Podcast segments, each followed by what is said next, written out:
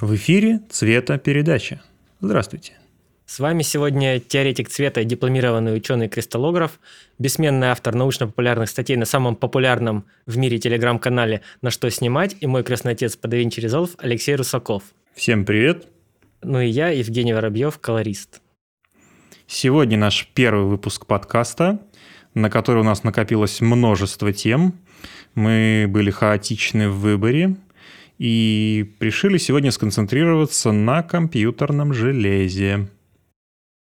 Так, э, сразу неловко начать надо как-то.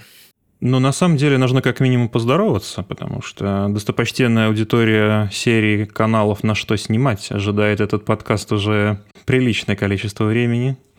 Наша достопочтенная аудитория не токсичная, всегда готовая прийти на помощь из телеграм-чата DaVinci Resolve Hardware. Также с нетерпением ожидал этого подкаста, и мы его доставили. Еще ты в экзите тизерил тоже, что будет про... Про что ты там тизерил? Про сборку, наверное, компа под DaVinci? Ну, ну, наверное, да. Тем более сейчас у нас появились 12 серия интелов, у нас есть МДшников выбор куча. Правда, э, сейчас мертвая М4 стала платформа. Да нет, почему? Ну, мертвая. А все, тут больше не, ничего не выйдет. У нее из минусов только то, что PCI Express 4 на старых, но все еще актуальных платах уже не поддерживается. Но для DaVinci на самом деле он вообще не нужен, потому что у тебя скорости обычных NVMe дисков для того, чтобы писать кэш, ее предостаточно. И у тебя количество линий PCI Express для, даже для двух видеокарт в целом достаточно. Ну, я скорее говорю о, о смерти платформы, что просто больше ничего не будет выходить на нее. Они же последний проц показали. 58 это 3DX, что-то там. Игрового ну, 50, короля. 50, 5800X, 5900X, 5950, вот эти? Нет, нет, нет. Они вот на CES показали последний угу. процессор платформы M4. Они взяли 5820X и в него добавили 3D кэш. Его назвали там 5820 3D что-то там XT или как-то так. Угу. Это последний процесс на платформу. То есть следующий уже будет уже не 50 что-то там, а, наверное, 60 или 70.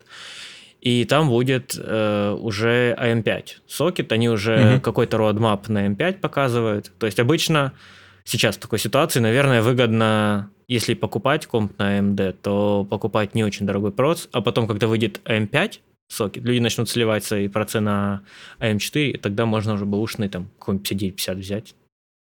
Отлично. Э, да, и вообще в целом такой подход. Почему-то все хотят купить мощную материнку и слабый процессор с заделом на будущее, но никто не понимает, что на самом деле важно покупать процессоры. То есть, если, например, э, был куплен 8700K, Intel угу. на хорошей материнской плате с хорошей памятью, он сейчас отлично продастся, и на эти деньги можно купить с небольшой доплатой 12600K.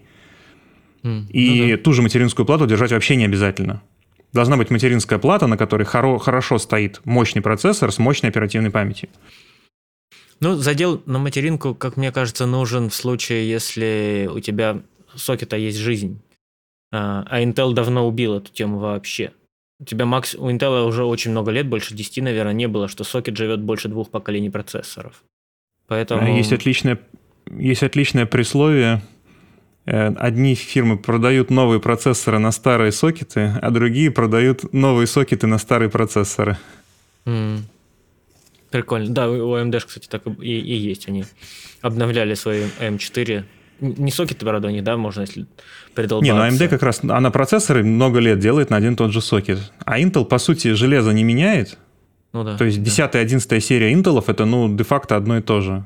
9 10 это очень похожие Ну, а там был кек, что 11 серия вышла хуже за ту же цену по производительности, чем 10 Да, так и было. Там же был полный провал у них. Ну, с 12 уже пошевелились. Но они очень шевелиться начали, э, Intel. Им пару лет хватило, чтобы понять, что они все теряют. Это прикольно. Ну, еще тут очень важный момент, что очень часто сборки рассматривают либо чисто с точки зрения игровой, и говорят, вот мощный игровой комп, значит, он, значит, и рабочая станция мощная. Либо наоборот, зачем-то какие-то ксионы начинают искать, зачем-то Threadripper берут, когда им просто для, для работы нужно, для монтажа. Ну да, ну, по сути, люди упираются в то, что они сталкиваются с маркетингом а в маркетинге им сказали, что это для рабочей станции. То есть, э, и люди почему-то начинают думать, что квадро, там любая квадро или любая Тесла, они такие, ну это хорошая видеокарта NVIDIA для рабочих станций. Поэтому они да. по умолчанию думают, что она будет хорошо в их рабочей задаче в DaVinci. Хотя у нас же были товарищи в чате, у которых какая-то Тесла там с двумя гигами памяти, то есть она вообще ни о чем. Просто мусор. Ну, Хуже почти любой игровой карты современной. Да, да. А по, по сути, э, в чем была фишка всех этих производительных, в кавычках, карт у NVIDIA? В том, что они просто больше софтверных возможностей давали в плане вот, да, вот виртуализации э, видео, видеоядра. Можно было его разделять на несколько машин. И, угу. получается, сервера можно было из-за этого полноценно формировать кластеры вот эти вот вычислительные. А так сейчас, сейчас 11 винда дает эту возможность уже виртуализировать. У Lens вчера буквально вышло видео на канале. Угу. Они с одного видеопроцессора, с 3080 Ti, по-моему, они играли в четверо в Counter-Strike на одной видеокарте. Угу. Интересно. Да, я не видел там, еще это. Там скейлинг производительности не такой, что прям, знаешь, вот есть 100% производительности, и по 25 каждому улетело. А там, грубо говоря, из 100 а хосту остается примерно 20 и чуть-чуть, остальные получают примерно 15 плюс. То есть есть потеря, угу. а, при этом карта в сотку, понятное дело, и есть небольшой input lag, потому что им приходилось затыкивать свистки в аудио, э, видеопорты, видеокарты. И эти свистки говорили, что вставлена карта, э, что вставлен монитор, чтобы э, раздавать. И по сети приходится раздавать сигнал, собственно. А сигнал кодится через NVENC как видеопоток просто зрителю, ну, юзеру угу. на второй машине. И там тоже вот затык шел, что NVENC тоже не очень хорошо справляется с тремя машинами, которым надо отдать а, там over 60 FPS, то есть они там под сотку FPS играли в Counter-Strike. Mm-hmm. А по умолчанию 3080 там, по-моему, по 400, под 500 FPS выдает в контре. Ну, это если мы говорим. Не, ну если на, на лету нужно кодировать, это, конечно, да, то есть там все... даже это результат. Мне кажется, они не, не копнули глобально, не посмотрели в загрузку почему-то э, карты. Возможно, там и в NVENC тоже проблемы были, может быть, не хватило вот этого вот кодирования. Но вообще mm-hmm. новые NVENC, конечно, сила. Я, я пересев с 1060 в 19 году, по-моему, или в 20-м, на Radeon. Э, я сразу заметил просадку в... Ну, Radeon 7, это нужно, важно отметить. Да, но просадка... Не просто Radeon. Но, но просадка в декодинге у меня сильная была. То есть все, я, я сразу начал кодировать в ну, материал из просмотрового кодека в монтажный кодек. А на, DaVin, на NVIDIA у меня такой необходимости не было. Даже там NVENC, их встроенный был лучше, чем в Radeon 7. Ну, это, это еще раз, это мы сравниваем 1060 и Radeon 7. Да. Ну, при этом у меня, конечно же, процессор без видеокарты, тоже э, какой там, AMD. Ну, без встроенного, да. да. То есть у меня все либо хардверно, либо картой, да, либо софтверно процессором. Собственно, у меня сейчас, по-моему, стоит хардверно, но я уже практически не использую эти коды. Единственное, может быть, как я делаю, я оптимизированные медиа генерю, Соответственно, mm-hmm. у меня декодер это делает на карте, он декодирует и сразу пишется все в DNX в, в оригинальном разрешении, и я уже дальше работаю с DNX оптимизированным. Это если вот пришло с фотика с какого-то. А какой у тебя диск стоит для... У меня все кэши, медиа? все... У меня сейчас и материал, и кэши, у меня, у меня формат, грубо говоря, музыкальное видео, то есть это материала приходит ну, до 50 гигов обычно, даже если это равки с реда. А, ну, равки, понятно, не надо ничего с ними делать. Если это приходит с фотика, это 15-20 гигов записи материала и гигов 50 кэша получается, если задекодировать. Все, пишу на NVMe, а дата, а, он, наверное, третьего поколения, я не помню точно сколько. Ну, у него там, ну, там сколько, 3000, не да модель какая? скорости. А, я не помню, терабайтный просто NVMe-шка. SX8200? Um, я не вспомню так. Сейчас, секунду, я... Ну, а это просто не так много дисков. А, да, да. Ван... Он красный такой. Сейчас. А, это XPG, скорее, гейминг, да, да, да, XPG, XPG, XPG, да, серия. С, да, это с радиатором, диск. да. Ну вот он да, у меня, он у меня проработал, ну, чтоб не соврать, больше года уже, и у него сожрано типа 4%, 5% от его угу. жизни. То есть, ну, на самом деле, значит, он, по идее, если это сжирание, да, ускорится постепенно, но я его не жалею, то есть мне нет такого, что, о, вот большое количество материала, не буду писать его на SSD-шник, жалко, а запишу его там на хард. Mm-hmm. У меня такого нет, я вообще не жалею, гоняю его в хвост в гриву, э, кэши рендерю, оптимайзер рендерю на него, удаляю их, То есть вполне, вполне гоняю и нормально, нормально живет. Скорости всегда хватает, любые потоки. Ну, это понятно. Э, оптимайзы сразу после проекта чаще всего удаляю. Ну, но из них я и рендерю. Поэтому я делаю оптимайзы в оригинальном разрешении, что мне позволяет потом на рендере сэкономить время. То есть мое время, которое я потратил на генерацию оптимайза в начале проекта, да, там после конформа mm-hmm. я обычно делаю это, я в конце это же время э, возвращаю тем, что я рендерю из оптимайзов в оригинальном разрешении. Mm-hmm. Ну, это разумно. Вот. Нет, на, на самом деле насчет дисков это вообще очень... Вообще, вообще стоит забыть об этих страхах, потому что э, даже если самая большая трата диска, с которой я встречался, это создание плотов Chia. Угу. Если кто-то из слушателей в курсе. Ну, в общем, время. это да, тот самый знаменитый майнинг китайский на жестких дисках, где нужно было создавать э, некоторые файлы, которые потом сервером считывались и проверялось, есть ли у вас выигрыш в нем или нет. И с ними, естественно, очень сильно тратится, но все равно, то есть по масштабам диска это какие-то копейки. Условно для плота там 10 терабайт нужно 5% ресурсов всего диска. Даже если плотить на нем, если на нем делать эти грядки, то диска хватит, ну, условно, там на, на год. А это намного более ресурсоемкая задача, нежели Да, там при плотинге диск э, идет, грубо говоря, непрерывная нагрузка в течение ну, всего процесса плотинга. Там, наверное, если это SSD, то процентов 20, наверное, ну, скорости сжирает обычного SSD. И оно непрерывно mm-hmm. часами и часами его грузит. У нас же в цветокоррекции нагрузка вся при плейбеке на диск идет, при рендере и при создании вот этих кэшей оптимайзов. Так при плейбеке-то ты ресурсы его не используешь. При плейбеке ну, просто читаешь. чтение, да. Ну, я имею нагрузка, которая вообще хоть каким-либо образом на диск влияет. Там же при плотинге у тебя тоже у тебя записи чтения непрерывно идут, циклические. Да, да.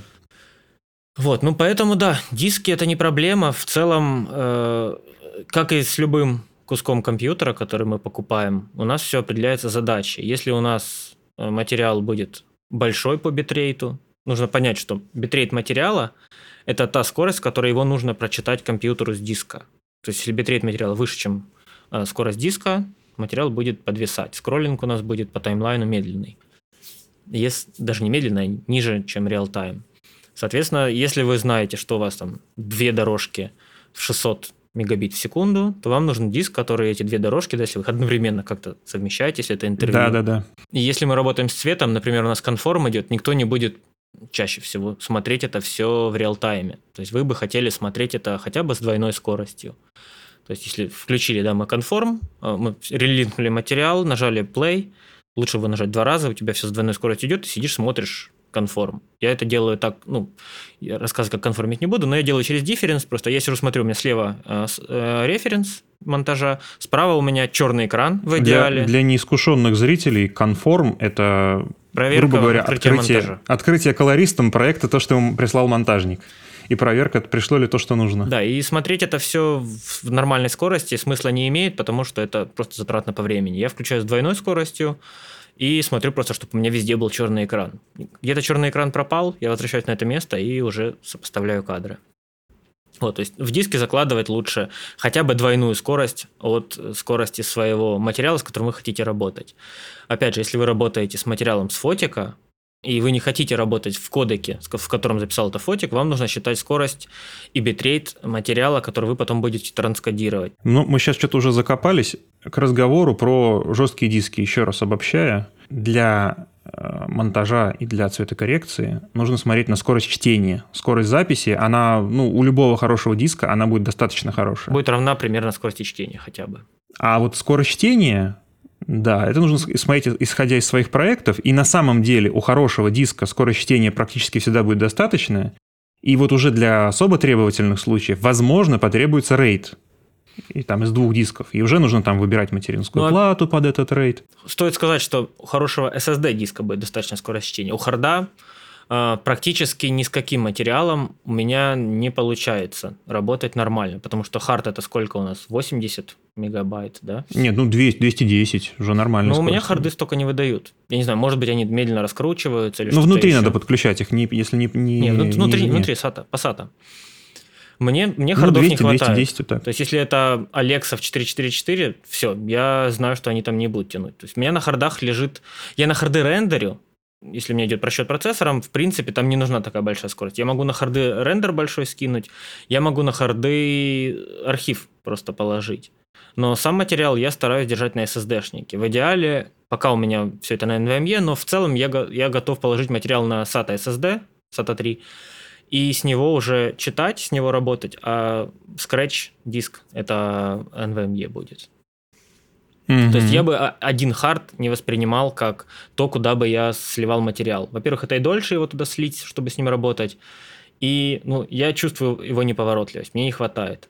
То есть даже вот я делал недавно свой шоу-рил, uh, у меня там собраны все вот мастера различных проектов, и это все было очень медленно. То есть я не мог плейбэчить с харда. Да. Это будет проблема. Это вот, кстати, еще один прям вот отдельный пунктик, что мало того, что нужно закладывать несколько дорожек, так еще нужно закладывать то, что ты все время будешь щелкать в разные точки таймлинии. И вот, это, вот этот лаг, он очень раздражает, когда это долго, когда это с жестких дисков идет монтаж или... Поэтому, да, по моему мнению, минимально просто брать большого объема SSD-шник, SATA SSD-шник с хорошей скоростью, с хорошей надежностью. И... Ну, NVMe, лучше NVMe. NVMe. Сейчас NVMe примерно столько же, сколько SATA стоит. Э, нужно здесь еще прикидывать момент, сколько вообще в компьютере есть разъемов под эти NVMe. То есть люди зачастую как хотят? Хотят один NVMe для системы, да, второй хотят для работы. Для системы нет смысла NVMe. Проблема, почему NVMe не дает прироста в винде, в том, что винда читает э, э, много маленьких файлов, когда загружается. И вот это чтение множества маленьких файлов, на самом деле, оно одинаковое, что у дешевого диска, что у дорогого. Поэтому для системы достаточно просто обычного SATA диска там, на 512 гигабайт для всех программ, там, может, каких-то игрулек. Просто э, почему я считаю, что одного NVMe может быть мало? Сколько у тебя будет максимальный объем это, этого NVMe, который ты себе купишь? Ну, 4, да, терабайта пускай. Ну, 4 это уже мощно. Ну, 2 скорее. Скорее 2. А если ты работаешь с несколькими проектами, у тебя в параллель ты их не закрываешь, ты их не сбрасываешь никуда, то у тебя эти два могут заполниться вполне. Если это хотя бы там по 30-40 минут короткие фильмы или там сериал, то у тебя больше нескольких mm-hmm. серий просто не поместится. И тут уже вопрос э, цены э, большего объема NVMe, либо же пытаться это все на SATA SSD-шниках, которые сильно дешевле. Тут скорее разговор о том, что нужно четко понимать э, уровень задач и уровень проектов. Да, то есть мы, мы просто начали говорить о хардах, хотя в целом нужно э, поговорить о целеполагании. То есть э, покупка компьютера для цветокоррекции и в целом для, для монтажа, давай так скажем, это в первую очередь э, не в не сферический конь в вакууме. То есть и монтаж цветокоррекция имеют конкретное приложение – то есть и монтаж, и цветокоррекцию мы выполняем на определенном материале. Каждый человек должен представлять, какой это материал будет, что он будет монтировать, либо цветокорить. То есть если человек да. собирается цветокорить полные метры, человеку нужен будет рейд. Потому что полный метр приезжает на хардах, э, и сидеть перекидывать с хардов куда-то еще, это куча времени. Поэтому, скорее всего, это будет подключаться в рейд массив и сразу работать с рейда. То есть тут у вас не будет одного SSD-шника, на который вы все скинете. Ну, то есть первая, первая рекомендация – это не смотрите на нововышедшее железо, а смотрите на исходные материалы, с которыми вы собираетесь работать.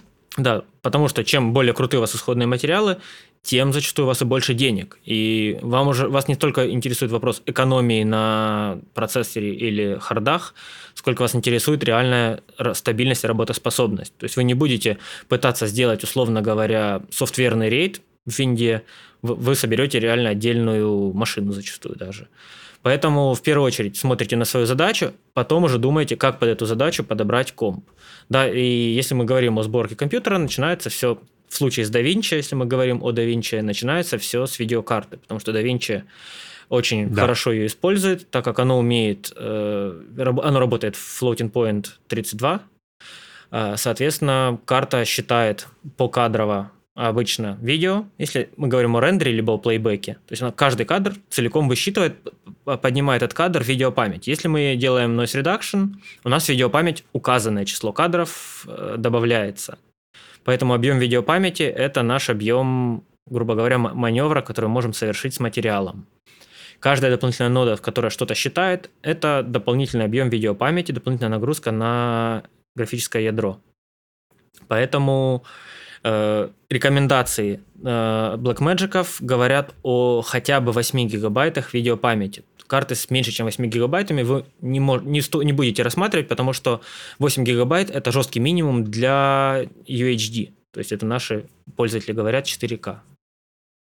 Если по-простому, то если вы хотите работать DaVinci, то вам нужна видеокарта с 8 гигами. Все. То есть на всем остальном можно как-то попытаться сэкономить. Без 8 гигов видеопамяти в DaVinci делать нечего. Без 8 гигов вы будете работать с Full HD материалом и только. И то иногда, скорее всего, будете сталкиваться с проблемами. Но сейчас любая современная видеокарта за последние 4 года с таким количеством гигов выходила. NVIDIA не все выходили, а AMD все. То есть вы можете найти старую там Radeon 580, у него будет 8 гигов. Ну, тут мы скорее уже начнем сейчас разговаривать про наш любимый майнинг, потому что видеокарту сейчас можно найти только зная, что это такое. А, ну, у нас сейчас есть еще Apple. Ну, Apple в этом плане, они очень вовремя вышли на рынок со своими M1. Да, там System, System on Chip со смесью видеопамяти, оперативной памяти. Соответственно, у них вы смотрите, опять же, зная, что карте э, графическому ядру нужно 8, и вам нужна еще оператива, вы там смотрите, соответственно, от 16 гигабайт э, оперативную память на Apple современных вот этих M1. Ну. ну вот на самом деле насчет э, M1 8 и 16 гигабайт я так и не увидел примеров того, где 16 гигабайт играют, потому что вот сколько тестов не делали и на YouTube не выкладывали, он все равно в любом случае свопит на SSD. То есть эти 16 гигабайт, я не очень понимаю, какой должен быть большой проект на, в DaVinci, чтобы эти 16 гигабайт действительно сыграли. А, ну, здесь, конечно же, нужны прям детальные тесты, но если мы посчитаем... Просто я прикидывал как? Я прикидывал по своим проектам. И я смотрю, что у меня на моем mm-hmm. Radeon 7 бывает занимается до 80% видеопамяти. А у меня угу. проекты, ну, не супер огромные. То есть я не делаю... А на Radeon 7 16, 16 гигабайт. Да, то есть помню. у меня занимается 80%, ну, грубо говоря, 14 занимает. При угу. этом я не делаю бьюти почти никогда. При этом у меня никакой, никакого нет композитинга. То есть у меня все э, цветокор шумодав. Иногда дефликер. То есть у меня довольно простые коррекции в плане сложности. То есть я не использую, например, Dehunter, который да, тоже очень много там, говорят, ест. У меня если это плагины, то это самые простые OFX, э, там 1-2 лута, и там, ну, может быть, если активные ноды, которые конкретно что-то делают, ну, 10 максимум. При этом с сильным шумодавом, да, сильным шумодавом это до 80% может доходить. Плюс mm-hmm. DaVinci нужна оперативная память для работы, то есть чтобы она с процессором взаимодействовала. И я просто прикидываю, что если у меня и вот этот весь цветокор, плюс у меня есть материал, который нужно с SSD прочитать, да, и у меня еще есть э, взаимодействие процессора с этим SSD-шником, тоже когда он там рендерит и так далее. Я просто начинаю прикидывать, что мне бы лучше побольше держать все-таки в оперативе, а не на SSD, чтобы его просто, во-первых, ресурс не так елся, это же все-таки System on Chip, а не то, что uh-huh. ты помен... как на компьютере у тебя исходник, тебе SSD-шник умирает, и вытащил новый, вставил, выключив компьютер, да, за, за сколько, ну, не знаю, ну, минуту у тебя займет замена SSD-шника на, на винде. Ну вот э, с Apple, с SSD-шниками там очень интересный есть вопрос. А, если э, у вас во время эксплуатации ресурс э, SSD исчерпается более чем на 20%, то вы имеете полное право вернуть свой Mac по гарантии. Но. Единственная тонкость в том, что программа, которая проверяет этот ресурс, она, ну, уже платная. Просто ее нужно качать. Фишка в чем? Если мы говорим о рабочем процессе, то не стоит забывать, что тебе возвращать MacBook по гарантии из-за того, что у него SSD-шник умер за полгода, да, допустим. Даже если ты не тратишь на это ну, деньги, тебе все равно нужно отдать год, свой рабочий комп, понимаешь? Я не готов каждый год отдавать свой рабочий комп, даже если это там на ну, пару дней. Мы начали, собственно, с того, что Mac ты покупаешь тогда, когда у тебя нет денег на нормальную видеокарту. Да, ну это Mac это все-таки, да, это, это компромисс между удобством работы и полноценной рабочей станцией и недорогим... Либо для поездок. Не, недорогим для компьютером. поездок тоже. Да, то есть, ну, э, грубо говоря, мобильность можно не оценивать, потому что, понятно, если это ноутбук, это мобильность, то есть здесь можно даже это не упоминать. То есть, если человеку нужна мобильность, он в любом случае купит ноутбук, он не будет покупать обычный комп и возить его с собой в рюкзаке в разобранном виде. То есть, мобильность, понятно, да. любой себе купит ноутбук и выберет его себе. Там сейчас короли макбуки, понятное дело, либо же за ту же цену аналогичный ноут на винде с нормальной видеокартой NVIDIA тоже в целом будет нормально работать. По всем тестам они примерно плюс-минус, там, в зависимости от кодеков, они покажут примерно одинаковые цифры. Виндовый будет чуть лучше с равками. Да, но, но виндовый это будет, это будет кирпич большой, который нужно с собой носить. Да, это будет прям более толстый ноут, но он будет чуть лучше с равками за счет просто своей грубой э, производительности с видеокартой NVIDIA, но похуже с кодеками просмотровыми. И, и, и тоже нужно точно четко понимать, что Apple ноутбук, он начинается с 90 тысяч, потому что даже самый простой M1, он в целом справляется с 4К проектами. А вот самый дешевый виндовский ноутбук с 3070 э, NVIDIA, он уже будет там от 170 стоить. Это и то, если вы найдете его. Но... Потому что сейчас, в общем, все майнеры их раскупили. Но ноут 3070 может, в принципе, Apple за ту же цену, в принципе, обставить. Хотя бы за счет того, что у него будет подешевле память физическая, у него будет возможность докинуть оперативы и так далее. То есть там уже надо, да, надо углубляться да. в вашу, опять же, задачу. Если вам вы просто снимаете на фотик и просто как-то это никак не транскодируя ничего, собираете все в DaVinci, э, даете какой-то легкий цветокор, MacBook идеальный вариант. Если у вас равки и так далее, то есть вы возвращаетесь к первому вопросу, какая у вас задача, вы уже думаете, как эти равки в реал-тайме плейбэчить. Тут нужно сказать, что в целом цветокоррекция важна, и цветокоррекции важен хороший компьютер, потому что вы хотите получить плейбэк в реал-тайм, чтобы смотреть, как цвет, который у вас на экране, работает в движении. Потому что цветокоррекция, мы говорим о цветокоррекции видео. А видео – это двигающиеся картинки. Чем ниже у вас плейбэк, тем меньше вы имеете представление о том, как это да, выглядит. Из статичной картинки там вообще никогда э, изюм не увидишь. То есть вы... Там можно просто про- проглядеть очень большие проблемы. В статичной картинке можно, а, проглядеть проблемы, которые возникают в движении, там, шум, артефакты и так далее. Б, вы начинаете... Да, маски какие-нибудь поехавшие. Да, а, а Б, вы начинаете фиксироваться на деталях, которые нафиг не интересны зрителю. Можно... Извините, фанаты Гарри Поттера. Можно застрять на картинке, э, там, вас слишком яркий фон для вас кажется, а потом понять, что эта картинка длиной одну секунду, и зритель не успеет даже актера рассмотреть за эту секунду, не то что фон. А на статичной картинке вы начнете фиксироваться на этом моменте. Поэтому вы избегаете статики, вы смотрите ну, да. в движении чаще всего.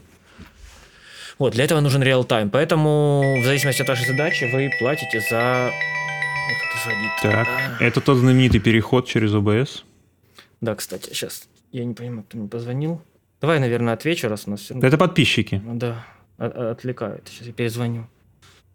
Неизвестный номер, э, может быть, какая-нибудь доставка. Может, э, ты кредит оформил и забыл? У нас нет кредита. А, ну, у нас, кстати, банк открылся, и кредит начали давать. Я так смеялся. Ну все, это тебе звонят из банка узнать, как дела с вашим кредитом обстоят. Давай мы немножко остудим коней, давай поговорим про, про то вообще, где брать железо, потому что сейчас с железом просто беда. Все майнят, другие боятся майнить, не понимают, зачем это надо. Они хотят играть в танки и хотят зарабатывать деньги на своих рабочих станциях. Ну, нужно начать с того, что у нас э, майнинг как процесс рано или поздно закончится. Виталик Бутерин сказал, ну... что он ожидает остановку э, остановку майнинга на эфириуме к, к середине лета, если все... Это, это, вот это даже не интерес... позитивный прогноз, это средний прогноз. Мне вот, мне вот интересно, а те, кто думает, что майнинг закончится, они вообще представляют, сколько людей в майнинг в этот вложилось? Сколько серьезных людей, которые не позволят, чтобы Виталик Бутерин взял и запретил им зарабатывать? Ну, тут нужно понять, что Виталик Бутерин не является единственным человеком. То есть фишка крипты в том, что она децентрализована. То есть биткоином никто да. не управляет.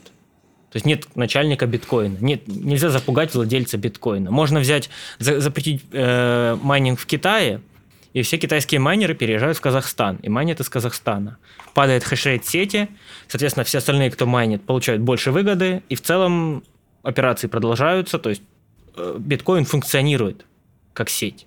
То, что ты сейчас сказал, мне кажется, очень многое объясняет на политической арене сейчас то, что происходит. Но не будем о грустном. Соответственно... Вот смотри, я, угу. я сейчас открыл, прости, что перебил, открываю.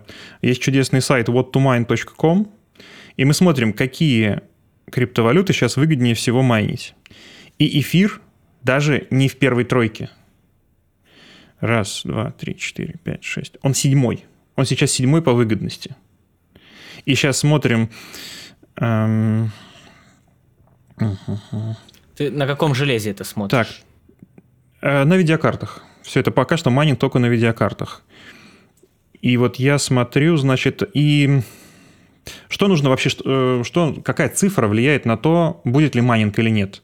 Это то, какая капитализация рынка в той или иной криптовалюте.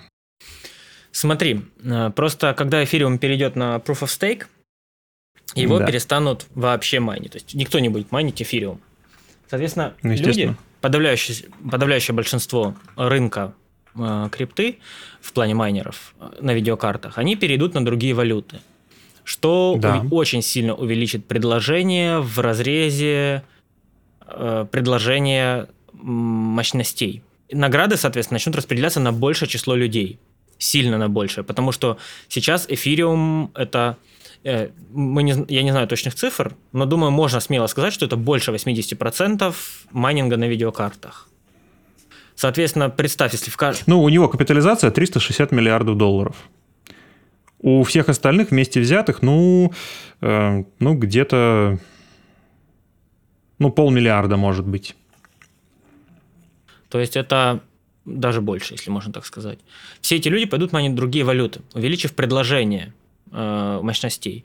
Ну, они начнут продавать, Соответственно, да, награ... по, по рынку награ... на То есть майнинг это что? Это распределение награды между теми, кто майнит. Если люди майнят самостоятельно, то они просто рассчитывают на вероятностное, на вероятностное распределение награды. То есть, может быть, им прилетит награда, может быть, нет. Выиграют ли они блок.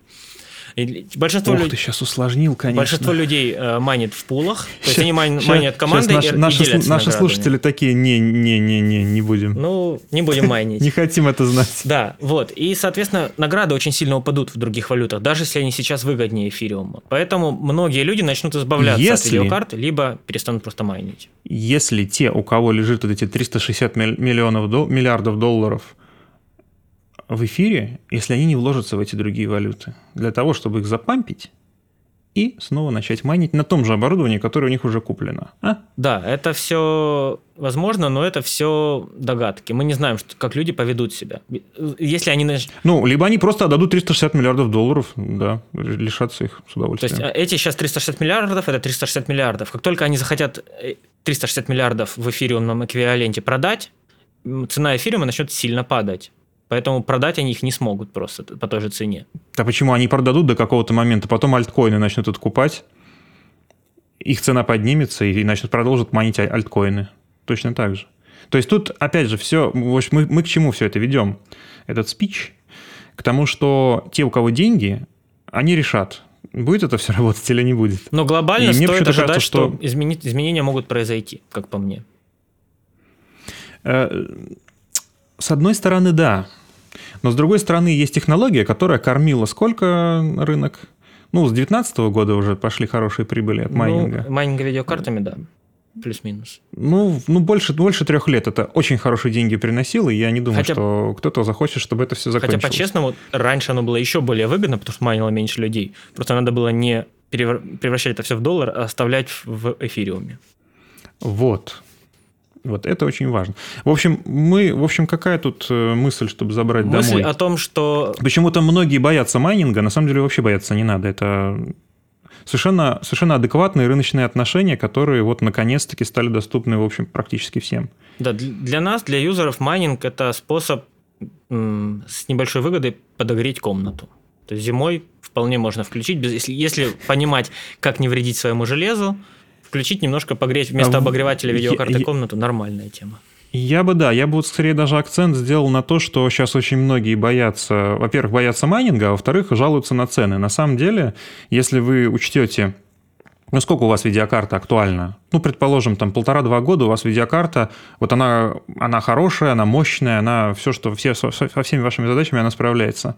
И при этом, если вы посмотрите, какие, сколько криптовалюты она может добывать, та разница в цене, вот эту, которую мы сейчас, к сожалению, платим, э, выше, чем рекомендованная производителем, она так и так выйдет на ту разницу, которую видеокарта сможет выдать в криптовалюте. То есть, на самом деле, не нужно бояться видеокарт, нужно просто покупать то, что есть, и разницу себе отманивать. Ну, я здесь скажу, во-первых, что ну, тут сейчас еще важная оговорка. В вашем конкретном регионе это может быть э, иметь особое налогообложение. То вот все, все делите мои слова на налогообложение. И на цену электричества. Потому что Но цена электричества это уже в меньшей ну, у меня степени, электричество потому 1 что цент стоит, а у кого-то 10 центов стоит электричество за киловатт, понимаешь? Это большая разница. То есть у меня это можно Ну, считать... если мы говорим о видеокартах, которые поддерживаются DaVinci, они все будут э, майнить в плюс. Согласен, пока что. Но Тут- я бы, тут- не- я бы не, не давал прогноз больше, чем на 5 месяцев. В ближайшие 5 месяцев Да, все, все будет да. примерно так же. То есть вы будете получать свои э, от 2 до 5 долларов в зависимости от видеокарты в сутки. Э, Опять же, когда вы не работаете. Если вы работаете, вы не майните. Вы работаете. А по идее, по умолчанию, вы покупаете видеокарту, чтобы работать. И по идее, ваша деятельность, которую вы ведете с этой видеокарты, должна быть вам выгоднее, чем ничего не делание, да, то есть майнинг. Поэтому вы рассчитываете все-таки Да. это как инвестицию в оборудование для работы, а не для майнинга. Я, ну, я бы, я бы, по крайней мере, не покупал оборудование, только рассчитывая на майнинг. Как по мне, это слишком волатильный рынок, чтобы на него так рассчитывать. То есть тут Да. никто не может предсказывать, и мы не даем предсказаний никаких, мы просто говорим о том, что мы видим как обыватели. Наш подкаст про визуальную интерпретацию того, Окружающего мира. что... А, это мы удалим, ладно, неважно. Наш подкаст про визуальную интерпретацию окружающего мира, да. Э, Вот, поэтому где покупать железо? Железо покупать там, где нам удастся его купить. У нас есть э, Computer Universe, который в целом глобально дешевле, чем русские Но магазины. это у вас есть. У нас, у нас есть Авито, которая перепродает это все благополучно. Да, но почему у вас? Ну, я же, я же покупал в России на Computer Universe. Я же не ездил в Германию за ним. А, То есть я с доставкой Мгм. покупал. И там эти 17% налогообложения таможенной пошлины, они в целом не страшные. То есть если, если, мы, если зайти на компьютер Universe, зарегаться, указать, что ты будешь покупать в Россию, ты не платишь немецкий налог. Ты платишь только пошлины 17%. То да. есть ты не платишь немецкий, наверное, НДС, да, будем не углубляясь в немецкие законы. Э, Соответственно, что мы получаем? Мы получаем, что на 100 тысячах рублей в компьютерном железе мы можем сэкономить плюс-минус, в зависимости от того, какое это железо, 1015. Купив это просто в Да. Германии. Но, Но, мы добавляем м, сюда тут, риски, э, конечно же. Доставка сложная, Да. э, возвраты, гарантии, все это сложнее становится. Да, вот компьютер Universe там с гарантиями самое сложное сейчас. То есть проще всего, на самом деле, на самом деле, вот э, почему-то у нас, опять же, до сих пор не доверяют, как майнингу не доверяют, так у нас сейчас не доверяют перекупам с Авито. На самом деле, вот перекупы с Авито, если у него там рейтинг 5.0 и там 2000 продаж, то, скорее всего, у него гарантия будет едва ли не лучше, чем на компьютер Universe. Но здесь, наверное, стоит обратить внимание, что перекуп с Авито – это человек, который отчасти влияет на то, какой сейчас рынок. То есть это человек, который нашел способ купить железо дешевле, по нормальной цене, и хочет тебе, покупателю, продать его дороже с наценкой, и очень хорошей зачастую наценкой, э, с целью нажиться, да, можно так сказать. Ну, добро пожаловать в капитализм. Перекуп с Авито не, э, не облагается налогами, не, не платит в казну. Перекуп с Авито Ну, по-хорошему он должен платить налоги. да, перекуп Совета не контролируется антимонопольным э, министерством, как бы оно ни называлось, в какой стране. В каждой стране есть какое-то антимонопольное ми- министерство. И перекупы на это внимание не обращают. То есть они не регулируются. Соответственно, перекупы и являются причиной, почему видеокарта с рекомендуемой ценой NVIDIA, там, грубо говоря, 400 долларов, с ценой производителя 550, да, там они за, за свой кулер кастомный и так далее добавили. То есть она 550 бы стоила в идеале, а у перекупа она стоит 1000 долларов. Э, обычный магазин себе такое позволить не может. Отчасти поэтому обычный магазин не, не... Именно поэтому обычный магазин перепродает своим, те продают перекупом, и дальше уже перекупы продают людям. Да, то есть у нас... э, На самом деле тут вот не могу с тобой согласиться философски. Потому что цена видеокарт берется не от магазинов и не от э, монополизации и не от регулирования. Она берется от цены крипты. Если крипта наверху и видеокарты окупают себя майня, то они в любом случае до конечных пользователей дойдут по той цене, по которой их будет выгодно купить с учетом майнинга. понятно. Пока понятно. существует майнинг, цена видеокарты, она не поменяется. Э, да, но если мы говорим о том, что у нас есть всего лишь два производителя видеокарт, и у нас есть антимонопольное законодательство, здесь мы... Один. Ну, почему один? TSMC, ты хочешь сказать? Ну, после Radeon 7 у них ничего не вышло. Ну, все равно эти видеокарты наполняют рынок. То есть человеку, которому нужно играть в Counter-Strike, ему все равно купит он NVIDIA или AMD глобально. Ему, чтобы оно играло, чтобы оно работало.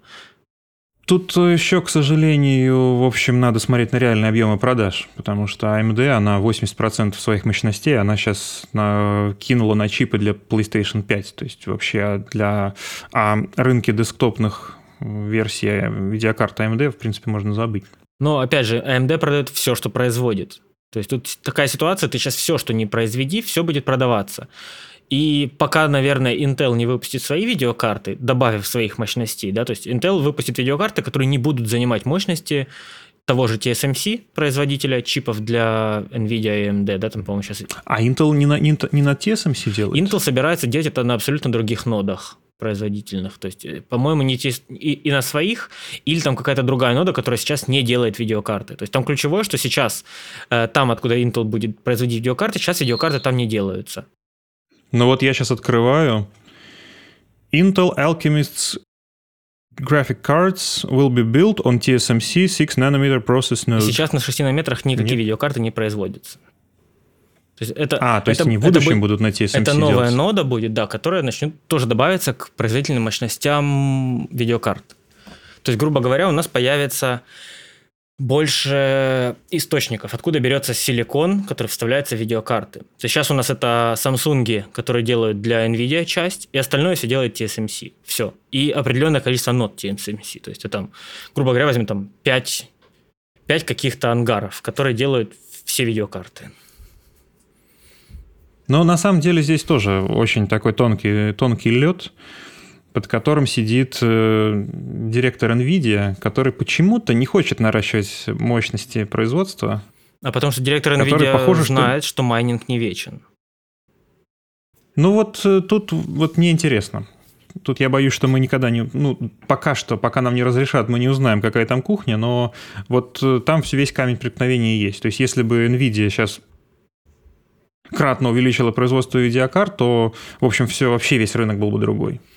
Я с тобой согласен, но м, я думаю, что Nvidia очень хитро делает, они очень хорошо считают, что им выгодно, и знают, что им сейчас увеличить производство, потом эти производственные мощности некуда будет деть. А производство увеличивается не так, что ты, знаешь, ползунок подвигал и все. Это контракты на, на большие сроки обычно. Зачастую, да, и, а, чтобы увеличить факт. производство, они сейчас захотели его увеличить, но чтобы его реально увеличить, им нужно два года заранее, за два года купить эти мощности производственные. А потом продавать их. Да, потому что просто почти все производители м, компьютерного железа не производят его сами. Они производят его у посредников. То есть есть TSMC самый большой, да, Global Foundries у нас есть и так далее. То есть это крупные компании, которые занимаются производством конкретно самого чипа. NVIDIA этот чип разрабатывает и говорит им, как его сделать. Можно так упрощенно это все сказать. Соответственно, так как у нас есть а монополия в этом рынке, у нас э, есть ситуация, что конкурирующих производителей этого железа нет. Поэтому, да, мы знаем, что ситуация с видеокартами такая. Возможно, она будет такая полгода, возможно, она будет такая теперь всегда, да, там несколько лет, можно так сказать. Это уже всегда услов... В разрезе покупки компьютера, если такая ситуация будет два года, это значит всегда. Значит, компьютер надо покупать сейчас, ну, а да. не ждать. Поэтому в целом, если у вас есть задача собрать компьютер, вы его собираете, а не ждете с, с моря погоды. Если вы сомневаетесь, его собирать или нет, ну тогда, может быть, стоит подождать полгодика и посмотреть, что будет с рынком видеокарт.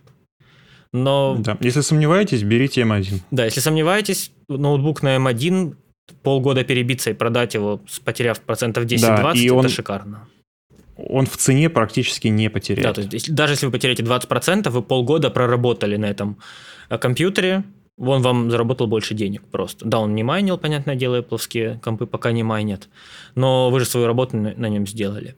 Ну, нужно учесть, да, что вы еще купите периферию, переходники и так далее, которые вам могут понадобиться, если вы до этого не были на Apple.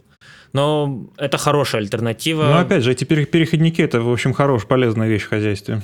Даже, даже не для Apple. То есть это шикарная альтернатива. Что, главное, что вам нужно понимать при выборе э, ноутбука Apple или любого другого железа, что оно должно выполнять вашу задачу, чтобы вы не купили то, что вам не, не выполнит все-таки вашу задачу. Поэтому давай начнем, наверное, с того, что мы говорили о видеокарте, что у нее должно быть 8 гигов видеопамяти. Второе, что вас интересует в видеокарте, чтобы она давала real-time. Real-time – это мощность чипа, а здесь вы уже смотрите обзоры. Э, чаще всего... Ну, ну real-time, то есть, то есть для того, чтобы не слайд-шоу смотреть. А материал, да, нормально. А смотреть видео. Хотя да, бы real-time без шумодава. Понятное дело, с шумодавом это еще сложнее, там можно, можно кэшировать. Но на самом деле тут, тут тоже тонкий момент, потому что на любом компьютере можно сделать real-time просто прокси отрендерив либо закэшировав. Ну, прокси я бы не сказал. То есть прокси же ты, ты же все равно на прокси эффекты кидаешь и считаешь их э, картой. Потом эффекты точно так же на нодах ты можешь точно так же кэшировать ну, и все смотреть. То есть тут, тут вопрос, что работать можно в принципе на любом, ну, на любом минимально при, приемлемом железе, которое поддерживается софтом. Да, но насколько много вы будете тратить времени на все эти э, рендерения прокси, вот. рендер in place и так И тут нужно уже взвесить, ваше время, оно стоит доплаты на более мощный компьютер? Или у вас нет, например, денег, но все равно работать как-то надо? Тогда, ну, просто берете самый минимальный. Да, зачастую ответ, так как мы говорим о профессиональной работе, зачастую ответ, конечно же, более дорогое железо стоит своих денег, потому что оно вам вернется экономией времени и комфортом работы. То есть, если вы работаете с клиентом вживую, и он сидит рядом, ни о какой минимально дешевой конфигурации Mac или самой дешевой видеокарте, которую вы нашли, речи не идет, потому что клиент, когда увидит лагающее слайд-шоу, он развернется и уйдет. Это понятно, и, и я думаю, вы уже это знаете, если вы уже работаете в студии с клиентом. И тут возникает вопрос, а в какие вкладываются элементы компьютера? Ну и вот тут уже есть поле для дискуссии. Да, самые долгоиграющие э, в процессе работы элементы, которые дольше всего лет не меняются, это, конечно же, блок питания и корпус потому что блок питания, да? он в принципе да. не имеет в себе никакого софта, то есть он не устаревает морально. Точнее, как он устаревает морально, но если меняется стандарт подачи питания. Intel там пытается этот стандарт поменять, но в целом сейчас с блоком питания все стабильно. Его можно было купить 10 лет назад, сейчас он также бы стоял и работал. Э, они, конечно же, могут тоже сломаться и испортиться, как любая техника, но в целом эта вещь, грубо говоря, вечная. То есть вы берете себе 750-киловаттник, и он всегда у вас работает. Именно поэтому важно брать блок питания не из Китая. Да, блок питания... Они, правда, все... Зачастую, если у вас сгорит весь комп, э, то виноват в этом блок питания. Да. Я бы хотел. Это чаще всего так и бывает. Э, поэтому в том же случае, чтобы не сгорел весь комп, блок питания вас зачастую спасает. То есть блок питания, что он делает? Он, во-первых, э, конвертирует питание от электросети в стандарты, которые нужны компьютеру. Это у нас 12 вольт и 5, по-моему, да?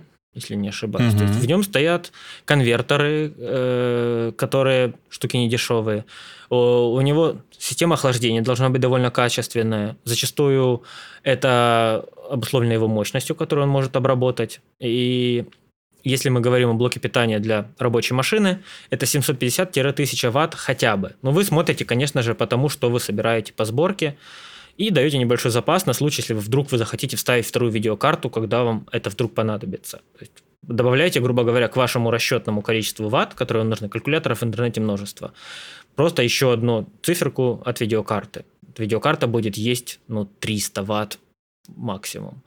Да, там NVIDIA сейчас самые, самые крутые навороченные 400 едят, но в реальной жизни это скачки будут до 400. Соответственно, блок питания конвертирует это электричество, и он дает это электричество вашим элементам. Качество этого сигнала, то есть насколько он стабилен, насколько блок питания хорошо отреагирует на скачки, которые бывают. То есть у вас же компьютер не, не ест непрерывное количество электричества. Вы дали какую-то новую задачу, видеокарта взлетела, турбанулась, процессор взлетел, турбанулся, а, подняв частоту, подняв напряжение, и у вас скачок напряжения там от нормальной работы в 200 Вт до 500 произошел. Если у вас блок питания слабый, он в хорошем случае выключится. Если у вас блок питания плохой, то что-то уже может отлететь. Соответственно, если у вас произошел скачок электропитания дома, да, там, или в студии, или где еще в электросети, где угодно, э, хороший блок питания в лучшем случае может просто выключить компьютер или ничего не, вы не заметите на компьютере. А плохой блок питания... Но он не унесет, он не унесет с собой в могилу. Все остальное, да. Весь остальной То компьютер. есть видеокарта за 100 тысяч, скорее всего, продолжит работать, когда вы купите новый блок питания. Дешевый блок питания помрет сам, заберет с собой видеокарту, процессор, все остальное, то есть вы получите просто дымок у себя под ногами. И в этом плане очень сразу встает вопрос о покупке БУ видеокарты, потому что во многих майнинг-фермах используются дешевые блоки питания, и вот как раз такие видеокарты опаснее всего покупать, потому что вы практически не знаете, что видео... с каким блоком питания видеокарта использовалась. И насколько у нее... И вот когда БУ... Да.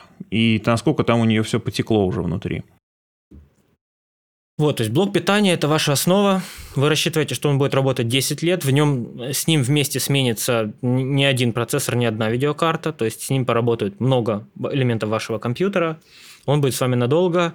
Э, смотрите, чтобы он был от качественных производителей которых хорошая репутация. Это не самые популярные на DNS или CityLink зачастую, потому что самое популярное у нас, не знаю, как за границей, у нас в России и в соседних странах, самое популярное это зачастую самое дешевое, но более-менее красивенькое и разрекламированное. То есть это у нас ну, почему? Еще бывают, бывают overprice ы типа Корсара.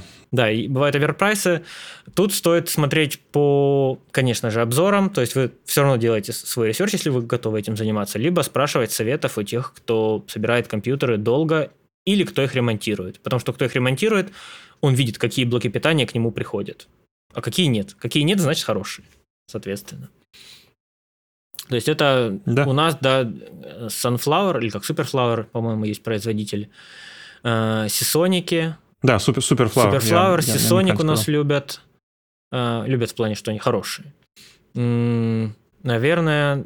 Ну, Big, про Big White очень, на самом деле, спорные ну отзывы. Ну, и... То есть кто-то кто вообще жизнь за White отдает, кто-то наоборот. Да, то есть тут э, производителя производителю рознь, но в целом глобально смотрите, чтобы он был не дешевый. Если он не дешевый, значит в нем более дорогие физические компоненты стоят.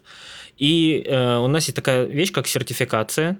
К сертификации э, блоков питания тоже есть вопросы, но как минимум вот это вот сертификат 80+, это сертификат о его эффективности. То есть это не говорит, что блок питания крутой или плохой, это говорит о том, что он имеет некий он будет функционировать тогда, когда он будет нагружен. Да, и у него есть некий КПД. В зависимости от того, какой сертификат у блока питания, у него меняется КПД.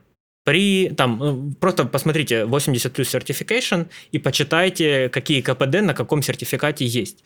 Соответственно, чем лучше у вас КПД, тем меньше денег вы за эти 10 лет использования блока питания потратите на электричество, потому что блок питания больше отдаст электричество э, составляющим вашего компьютера и меньше рассеет э, воздух в виде тепла. Потому что он не имеет стопроцентного КПД, он, грубо говоря, 80% отдает дальше по, по себе, по, компью, по компьютеру, да, на видеокарту, на процессор и так далее, а 20% он просто отдает теплом в воздух чем выше КПД, тем меньше электричества он отдает теплом воздух. И не стоит недооценивать этот КПД, потому что если мы посмотрим на цену блока питания 10 тысяч или 8, в разнице 2000 рублей, а КПД у него будет отличаться, например, на 5%, цифры из воздуха сейчас, эти 5% за 10 лет – это, скорее всего, больше 2000 рублей, сильно больше. Поэтому не недооценивайте КПД в долгосроке, Опять же, чем выше у него вот эта сертификация, начиная с бронзы, заканчивая, да, наверное, сейчас платина, по-моему. Платину. Да, вот чем выше у него сертификация, значит, тем более качественнее у него использованы э, элементы. То есть это, скорее всего, более хорошие сплавы, более дорогие полупроводники и так далее. Потому что такой сертификации сложно достичь на дешевом материале. Просто он, он ее не выдаст. Поэтому зачастую это ну, проще говоря, в хороших блоках питания там стоят элементы Японии или в худшем случае Южная Корея. В дешевых блоках питания там какой-то Китай уже стоит, и это сразу повод для того, чтобы поискать что-то другое. И опять же, вы можете хорошо увидеть, э, насколько хорош производитель блоков питания, потому поставляет ли он, в принципе, блоки питания с хорошей сертификацией, то есть платинум э, или хотя бы голд и выше. То есть есть производители, у которых только бронза и, и до золота. Выше у них, в принципе, сертификации нет. Это значит, что у них не очень продвинутое производство, можно так сказать. Второе после блока питания, что он будет служить практически вечно, это корпус. Корпус – это коробка, в которой лежит ваш компьютер. Можно так э, очень упрощенно ну, сказать. Корпусу вообще только одна просьба, это чтобы он был продуваемый. Ну, я бы сказал, на самом деле нет. Объясню почему. Потому что корпус мы берем э, для долгой работы, то есть он будет работать с нами много лет. Нужно понимать, где этот корпус будет стоять. Насколько это будет э, чистое место. Он может стоять на столе, он может стоять на полу. Это разное количество пыли, которое в него попадает. А, если это ваша рабочая студия, либо это ваше домашнее рабочее место. То есть у себя дома вы не хотите уродский корпус. А у себя в рабочей студии вы не хотите корпус с RGB, который, во-первых, дает цветовое засорение, да, если у вас студия цветокоррекции. Во-вторых, клиент увидит корпус RGB и может им неприятно что-то подумать. Зачем вам хотя бы однопроцентный шанс, что клиент спросит вас, что у вас за дурацкий корпус? Поэтому РГБ это уже все вентиляторы, а корпус-то сам не, э, да, но я имею в виду, что, я имею в виду, что у корпуса есть дизайн, и дизайн корпуса, который простоит с вами 10 или более лет, тоже важен. Потому что если он вам не, понрав... не нравится внешне, вы через 2-3 года захотите его сменить. И если когда вы покупаете комп, комп экономите на корпусе, потом вы все равно купите новый, и получается вы не сэкономите, заплатите за два разных корпуса. Я вот сейчас тебя слушаю, смотрю на свой Cooler Master Stacker 832, купленный в 2007 году, и тихо улыбаюсь. Это тогда был... Если кто помнит порядок цен в 2007 году, этот корпус я покупал за 12 тысяч рублей. Этот корпус у меня перенес, по-моему, 5 сборок компьютера, и он до сих пор удобный, в него влезает 360 вода. Трехвентиляторная. Ну, правда, только на вдув, но это уже отдельный разговор. Да, да, то есть корпус мы выбираем в первую очередь, чтобы он нам нравился. Во вторую очередь мы уже смотрим на его продуваемость и пылезащиту. Э, продаваемость и пылезащита – это вещи, которые между собой напрямую связаны, потому что либо у вас идет просто отверстие в корпусе, и оно просто продувается вентилятором, либо там стоит пылефильтр. Э, Пылеф... Пылефильтры можно внешне купить. Да, их можно купить. Я вот с Али заказал себе пачку, вообще отлично ну, работает. Э, да, но внешний полифильтр, опять же, красиво ли он будет смотреться, будет ли он нравиться и так далее. И удобство обслуживания этого полифильтра. Удобно ли его снять, э, помыть или попылесосить и поставить назад тоже важно. Да, магнитные, магнитные пыльники будут только уже в предсборе. То есть, что вам нужно, да, вы, вы смотрите корпусы, смотрите рейтинги корпусов по продуваемости. Очень хороший рейтинг корпусов по продуваемости есть у Gamers Nexus. Можно прям вбить Gamers Nexus э, Case Ratings. Э, вы найдете либо свежее их видео какое-нибудь с полным рейтингом, либо какую-нибудь старую статью у них на сайте. Это рейтинг, который позволяет вам посмотреть, э, насколько эффективно корпус позволяет охлаждать элементы э, по дельте от комнатной температуры, так как корпус – это всегда увеличение температуры воздуха по сравнению с температурой в комнате, потому что он – это коробка, да, как я сказал, в котором лежит компьютер. Э, если эта коробка закрыта, воздух в ней нагреется, и все начнет тротлить, перегреваться. Если коробка полностью открыта, то есть просто компьютер лежит на столе, то компьютер работает с комнатной температурой. То есть задача корпуса – как можно меньше снизить, повысить температуру воздуха от комнатной, потому что комнатная температура э, уже да, э, вещь независимая от компьютера. Поэтому мы говорим о продуваемости как возможности компьютера обеспечить всегда максимально близкую к комнатной температуре воздуха а, внутри себя. Поэтому он, он должен определенное количество литров воздуха через себя прогнать из входа в выход, уведя тепло от элементов. Спойлер, если вы хотите просто максимально дешевый корпус с топовым охлаждением и продувом, просто берете Z-Gaming MS Extreme Mesh. Ну, да. Ну, это в качестве лирического Если отступления. Он подходит, да. Это сейчас сам, самый дешевый из э, корпусов, который полностью отвечает всему тому, что мы сейчас обсуждаем. Э, кроме визуала. Визуал тоже человек сам выбирает, нравится ему. То есть, первое, вы избегаете закрытых да. стенок спереди и сверху. Э, сверху, конечно же, это уже зависит от э, разработки корпуса, но спереди зачастую вам нужна сетка с крупными отверстиями, может быть, с полифильтром. Будет жарко, вы полифильтр снимете, но придется чаще чистить комп. Опять же, хор, хорош, хороший корпус и дешевый еще отличаются сильно удобством сборки насколько там хорошо подогнаны все элементы, насколько там удобно да. закручивать болты, насколько есть доступ, да, кабель э, менеджмент. кабель менеджмент и так далее. Кабель менеджмент тоже влияет на температуру. Если вы перекрыли кабелями до, э, течение воздуха, они покрываются пылью, толстеют от этого, соответственно, вашему компьютеру становится жарче. Э, и собирать в хорошем корпусе вам гораздо удобнее, прям сильно удобнее, чем в дешевом. Поэтому, если вы часто будете собирать, учитывайте просто. Да, да, вот тут очень важная оговорка, что если вы много собираете и пересобираете, лазаете в свой компьютер, А если вы собираете и там на следующие там, полгода вы в него не лезете, то в целом это не так Да, ну тут, наверное, стоит сказать, что человек часто собирает, ему это, он все это и так знает. То есть там, собирая компьютер, да. от раза к разу сам делаешь выводы и все это понимаешь. Тут и каждый раз же надо сделать еще, что там купить и так далее, то вопросы сами отпадают. А, ну и, конечно же, корпус иногда нужно чистить. Э, самый безопасный способ – открыть боковую стенку, все продуть э, сжатым воздухом. Пылесос опаснее, пылесос э, создает статику, и коснувшись пылесосом к какому-нибудь из элементов, вы можете статикой что-нибудь подубить. У меня таких случаев не было, но нужно сказать, что они бывают. Да, да, Плюс, это да, факт. Э, залезая пылесосом в э, корпус, вы можете что-то стукнуть или дернуть какой-то проводок. Тоже стоит быть осторожным и учитывать. Пыль накапливается, с пылью надо бороться. Хотя бы, э, если у вас чисто и он стоит не на полу, хотя бы раз в полгода, если стоит на полу и вы знаете, что туда может попадать пыль и пыльное помещение, то лучше каждый месяц какую-то производить чистку, э, минимально, хотя бы крупные, да, где накопилась пыль, на процессорном кулере, на видеокарте на кулере и вентиляторы попрочистить, чтобы они точно не останавливались. Очень частая смерть компьютера бывает, если человек не следит за его частотой, э, в блоке питания накапливается пыль, останавливается вентилятор в блоке питания. Блок питания не имеет возможности софтверно никак вам об этом сообщить. И в целом это... Он просто да, работает. Он просто работает, и это может снизить его срок службы вплоть до того, что он умрет и что-то с собой заберет. Шанс, он, конечно, скорее всего, просто начнет выключаться, но бывает всякое. Тут сложно предсказать, где эта пыль накопится и что там перегреется первым. Поэтому, да, пыль враг именно, компьютера в плане именно. перегрева. Именно поэтому стоит брать хорошие блоки Хороший питания. блок питания и хорошие корпуса, которые тоже защищают от пыли, в том числе блок питания.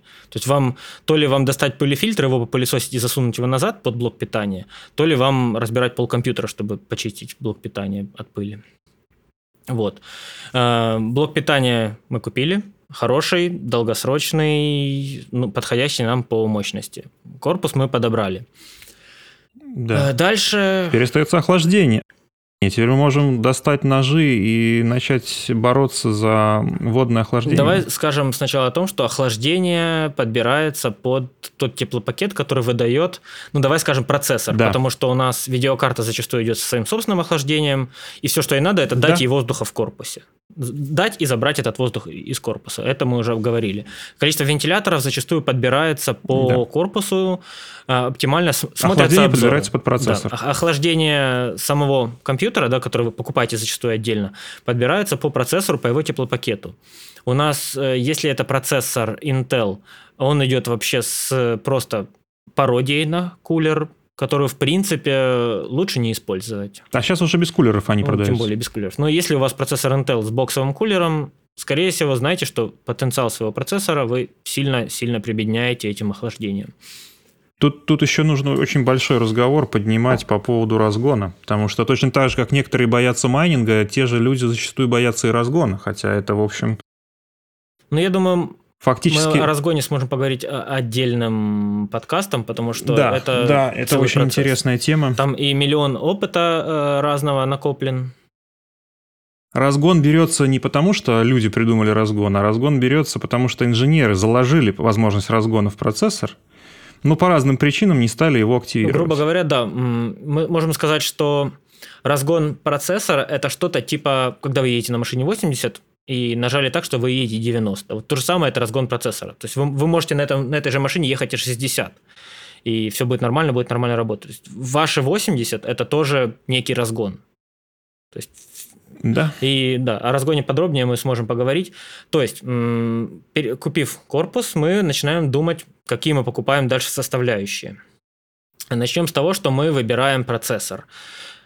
Ну, вернемся к тому, что изначально мы все подбираем, исходя из бюджета. Бюджет мы формируем, исходя из задачи. исходя из той видеокарты, которую мы можем себе Нет, позволить. Ну, То есть сначала мы берем... Давай скажем, мы бюджет формируем, исходя из задачи. Если у нас задача красить голливудские фильмы, наш бюджет один. Если у нас задача покрасить себе домашнее видео, у нас бюджет другой. То есть ну, или там видео на YouTube, например, погра- да, то есть мы формируем бюджет, исходя из задачи, э, и подбираем максимально хорошее железо для своего бюджета. Вот так я бы сказал. Начинаем мы всегда с видеокарты. Как... Потому что видеокарту сложнее всего найти. видеокарта, она самая требовательная для, под наши задачи. Ну, мы, естественно, говорим DaVinci, в первую очередь про DaVinci.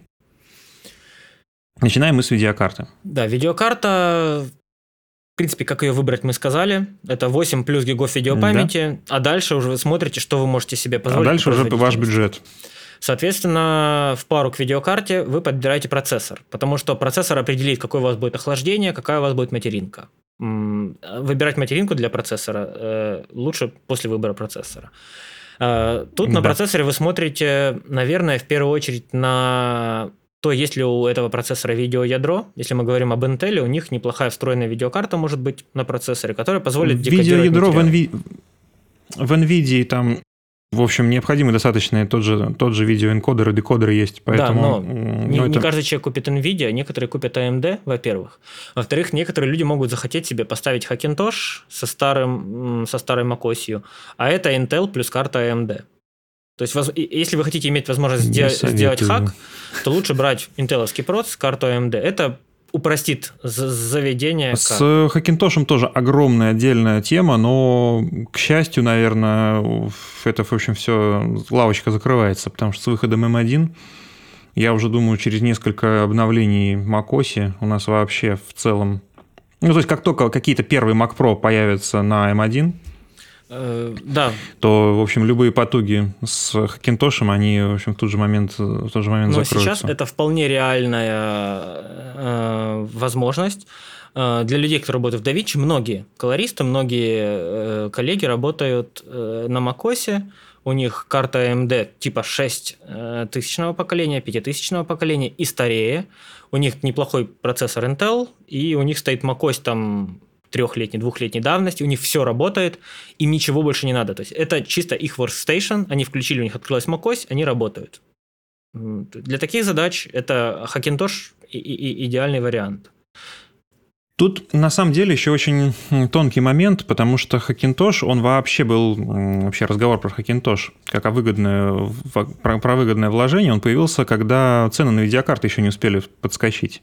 И когда можно было взять очень дешевую Вегу 64 и сделать на ней Хакинтош. Которая ой-ой-ой хорошо работала, да. Ну вот, и сборка на ней, на Хакинтош еще там, полтора-два года назад, она тягалась с очень мощными сборками под Windows. Но сейчас, поскольку видеокарты, они априори уже дешевые не найти, и RX 580, на которой, в общем-то, большинство и собирали Хакинтоши, она сейчас стоит 45 тысяч рублей, и то, если вы ее найдете в магазине, то, в общем, конечно, Hackintosh сейчас очень теряет свою актуальность, потому что уже за эти же деньги можно купить M1. Но нужно вернуться к разговору о задачах. Если у человека задача специфическая и требует а, того же всегда практически прореса, и человеку не хватает ноутбука Apple, сейчас Hackintosh это тоже выход. Поэтому, да, иногда может быть такое, что у вас процессор Intel с видеокартой э, встроенной, встроенным чипом, который позволит нам выдавать э, хороший декод. Лучше, чем карта AMD, по крайней мере. Особенно старые. Вот, то есть на процесс, процессоры отличаются, да, главное, да. есть ли у них видеоядро или нет. Э, зачастую у AMD видеоядер нет, там у них очень маленькие серии процессоров с видеоядрами, и они зачастую идут в ноутбуке. А, процессоры Intel делятся на процессоры с видеоядром без тоже. Это зачастую определяется индексом. Индекс KS, по-моему, у них это без видеоядра. KF. А, KF, KF без, без видеоядра. Соответственно, они обычно э, при, при, при прочих равных они чуть дешевле, потому что в них не стоит дополнительный предмет. И на самом деле сейчас они чаще всего одинаково стоят. Ну, либо одинаково. Но эм, видеоядро не дает тепло, то есть легче охладить чуть-чуть процессор, по идее. Э, тоже на самом деле не небольшая разница. Сейчас э, очень большой, очень принципиальный момент при выборе процессора, э, на самом деле это смотреть тесты, потому что производительность бывает разные поколения, у них есть удачные процессоры для DaVinci, а есть процессоры очень неудачные для DaVinci. То есть буквально до недавнего времени вообще Intel советовать под DaVinci не было никакого смысла потому что в пятое поколение AMD, да даже, в общем-то, и третье, даже в некоторой степени второе поколение Ryzen, э, оно было по соотношению цена-качество едва ли не лучшим вообще, что было на рынке, там, до каких-то уже очень мощных решений на основе там Threadripper. Сейчас же с выходом 12 поколения 12600, он практически соревнуется с очень мощными процессорами пятой серии. То есть э, опять же, при выборе процессора нужно смотреть э, конкретно свои процессоры, э, конкретно свои э, проекты, и уже на основе этого смотреть тесты, какие, какой процессор вам больше подходит. То есть э, сейчас такого жесткой рекомендации, по какой фирме отдать предпочтение, нет. Сейчас нужно смотреть конкретный камень и смотреть, как он себя конкретно показывает в программе под ваши примерно уровень задач. То есть вы, наверное, выбирая процессор Intel или AMD, вы делаете для себя э, выборку из четырех основных параметров. Это сам процессор и его производительность. Это один параметр, который вас интересует. Ну, понятно, и цена, да, то есть цена процессора, производительность этого процессора для вашей задачи и э, его э, форм-фактор. То есть в какую материнку он станет. Материнки AMD и Intel могут отличаться по цене. Соответственно, если вы выбираете процессор, сразу же плюсуйте материнку по цене и смотрите, какая из материнок AMD и Intel, если вы считаете, что процессоры у вас уже одинаковые, они вас одинаково устраивают, да, то есть они стоят плюс-минус одинаково, производительность у них примерно одинаковая, если, а, то вы начинаете сравнивать материнки. Насколько по, по вашим потребностям подходит материнка? То есть сколько у вас есть линий PCI-Express? Достаточно ли вам этих линий PCI-Express? И если вы можете подобрать материнки с одинаковой ценой, э, то для вас процессоры практически равны. У вас остается охлаждение под этот процессор. Тут уже стоит смотреть, какое охлаждение нужно Intel и AMD. Если оно, в принципе, подойдет одинаковое, можно сказать, что вы выбираете уже на свой вкус. Но я бы вот все эти параметры учитывал как переменные при выборе процессора в долгосрок, потому что процессоры могут есть разное количество электричества. А, чем больше есть электричества, тем сильнее его нужно охладить. Тем теплее в вашем корпусе, тем чуть-чуть горячее видеокарте и так далее. То есть это, грубо говоря, это уравнение с большим числом переменных, которое стоит немножко системно смотреть в голове. То есть, да, вам нравится Intel 12900K какой-нибудь, он хороший, он производительный, он быстрый, но он дает там 300 ватт тепла. Соответственно, он жрет 300 ватт. Вам нужно как-то охладить. И, возможно, для вашей задачи вам хватит с той же производительностью практически, да, если мы говорим о DaVinci, вам хватит какого-нибудь э, Radeon, ой, не Radeon, AMD 3700X восьмиядерного, и он дает 90 ватт тепла. То есть вам под него хватит боксового кулера AMD-шного, допустим. И материнки на него дешевле, чем на Intel. И вот после этого всего выбора материнской платы нужно взять себя за руку, ни в коем случае не нажимать кнопку «Купить», взять модель этой материнской платы, которую вы выбрали, и начать искать ее обзоры, потому что зачастую бывает материнская плата, которая ну по всем параметрам идеально подходит, и выясняется, что у нее жутко глючный BIOS. И у вас никакая память нормально на ней не поедет, память не поедет на ней, ну имеется в виду с, с каким-то нормальным разгоном, Сейчас современные процессоры без хоть плюс-минус какого-то разгона там на 3600 МГц, у вас процессор не будет выдавать максимум, на который он способен, то есть фактически вы зря выбрасываете свои деньги на дорогой процессор, и все по новой, и начинаете выбирать новую материнскую плату. Да, неплохо в плане э, сориентироваться, что лучше, что хуже, хотя бы на уровне хардверном. Э, можно оценить по обзору Билзоида, есть такой канал, да, Билдзоид это лучший, он, лучший он смотрит, как там, день, который есть на YouTube. Да, он там смотрит разводку цепей питания, он э, говорит о своем опыте с материнками разных производителей, о качестве биоса, об удобстве портов, которые есть сзади. То есть он просто все это просматривает, говорит, здесь вот это плюс, вот это минус, и строит некий рейтинг, тирлист, где он говорит, что вот эти за такую-то цену лучшие, вот эти за такую-то цену лучшие и так далее. То есть материнки еще делятся по чипсетам. Чипсет может быть как э, под разные процессоры, так и в рамках одного процессора, то есть сокета. Э, есть э, разные классификации чипсетов. От самого дешевого, то есть это минимальный набор функций материнской платы. То есть она поддерживает минимальное количество PCI-линий, минимальное количество USB-портов э, и так далее, и так далее. Вплоть до самого дорогого. Но там чаще всего разни- разница сводится к тому, сколько, какой теплопакет он проводит и, соответственно, какой разгон может поддерживать это конкретный чипсет. Ну и количество линий PCI, и также количество выходов сзади USB-шек. Нет, линии PCI там везде одинаково. Сейчас везде по 20 линий, что у Intel, что у AMD. То есть, вне зависимости... Там, там может быть только разница в PCI, в PCI Express 3 или 4.0, но для дешевых сборок это мало играет роль, а для дорогих сборок уже можно серьезно задуматься о как Threadripper. Угу.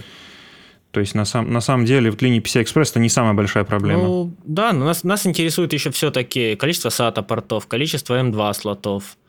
То есть это, это уже физически мы смотрим на материнке, есть ли то, что нам надо. Это нужно, это да, нужно заранее да. для себя определить, поняв свои задачи. То есть, что вы в эту материнку хотите вставить? Одну карту, плюс там деклинк, если это всегда коррекция, плюс, возможно, вы захотите звуковую вставить для чего-то. И для всего этого нужно место на материнке. Поэтому маленькие материнки брать куда менее выгодно в долгосрочной перспективе, потому что вы не знаете, захотите ли вы в нее добавить какое-то устройство. Чем она меньше, тем меньше у нее физически места в нее что-то ставить, потому что видеокарты толстые, они перекрывают порты под собой зачастую. А райзеры ставить не всегда удобно, и не всегда это будет тоже э, мудрым решением, мне кажется. Так, ну наше время потихоньку подходит к концу. Я думаю, да, об оперативе мы сможем поговорить в контексте разгона, потому что они ну, очень, очень плотно связаны с разгоном процессора, да, в первую да. очередь. Эм... Можно какую-то новость, может быть, попробовать обсудить? А по новостям у нас что? Виталий Бутарин сказал, что эфириум движется и уже на 50% от реализации своих планов э, идеальной стратегии какой-то. Дальше. Наши, на, наши восточные соседи тут недавно обрушили биткоин, потому что оказалось, что э, одни из крупнейших майнинг-ферм биткоина находились в Казахстане, и в связи с событиями после, вот недавними, после которых у них отключили интернет, сеть биткоин сильно просела, и биткоин чуть ли не к 40 тысячам Там, по-моему, 13 или на 18 процентов просела производительность сети.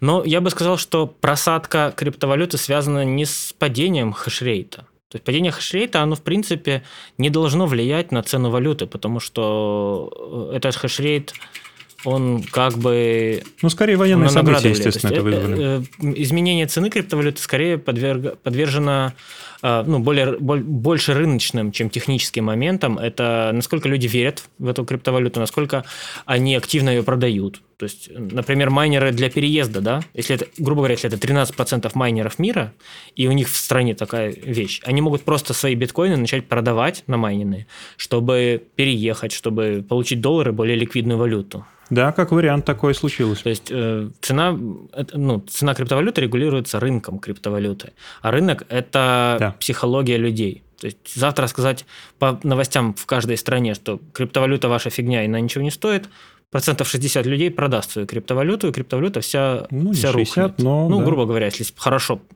пролоббировать эту новость, люди начнут панически продавать, цена начнет падать. Хотя по факту ничего не меняется с самой криптовалютой. Она как была, так и есть. И она как есть сейчас в зачаточном неком стадии, да, как ранний интернет.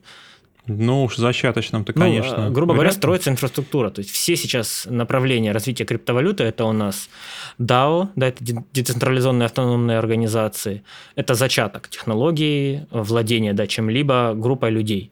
NFT а, у нас пока в зачаточном состоянии, когда люди пробуют, что это такое. Ну, когда туда нормальные художники да, придут. То есть люди сейчас пока пробуют, что это такое, как это работает. Как, что из этого получится в итоге, э, кроме да, помойки с кучей гифок и некрасивых картинок, мы еще, нам еще предстоит увидеть. Как и ранний интернет был да, там, складом картинок и так далее. То есть это очень похожий процесс происходит. Дальше у нас есть децентрализованные финансы, DeFi. Это тоже очень молодая технология, она пока не user-friendly, люди часто теряют деньги, запутываясь, куда их как переводить. То есть DeFi – это, по сути, ты являешься собственным банком. Ты сам думаешь, в какие э, активы вкладывать и так далее. Э, и там очень большой процент человеческой ошибки и очень высокая ликвидность, ой, не ликвидность, э, короче, текучесть цены криптовалют, люди теряют пока деньги и пока не понимают, как это работает. Ну, волатильность. Да, волатильность. Рынок э, подвижен, рынок сложный, интерфейсы пока все разработаны на скорую руку, э, чтобы просто запустить проект. Интерфейсы не, все, не совсем понятны людям, поэтому это все молодые проекты, как помните ранние сайты. Они все были не такие удобные, как сейчас, сильно менее удобные. Вот, то есть все э, текущие направления, да, вот эти же игры, NFT-игры и просто все криптоигры, они все сейчас похожи на игры 20-летней давности. То есть это пиксельное что-то, какая-то минималистичная графика, ни о каком сюжете речи не идет. То есть, ну, а у нас, да, если это игра, игра – это направление искусства, можно так сказать, и игры строятся вокруг интересного сюжета и геймплея. Пока ни о геймплее, ни о сюжете в этих NFT-играх речи не идет. Пока это просто что-то склепанное на скорую ну, руку для заработка. Доказательство концепта да, скорее. Оно вот работает, вот это можно будет строить. И теперь как бы мы ждем людей, которые, ну не ждем, наверное, но люди, придут люди, которые будут из этого делать не проект для быстрого заработка, а проект э, основательный, проект, э, работ, работающий благодаря технологии, а не потому, что технология позволяет заработать. Ну да. И сейчас, естественно, мы максимально ждем третий пик биткоина, если он вообще будет после прошедших событий. Каждый год биткоин имеет три пика цены. В этом году у него было только два пика.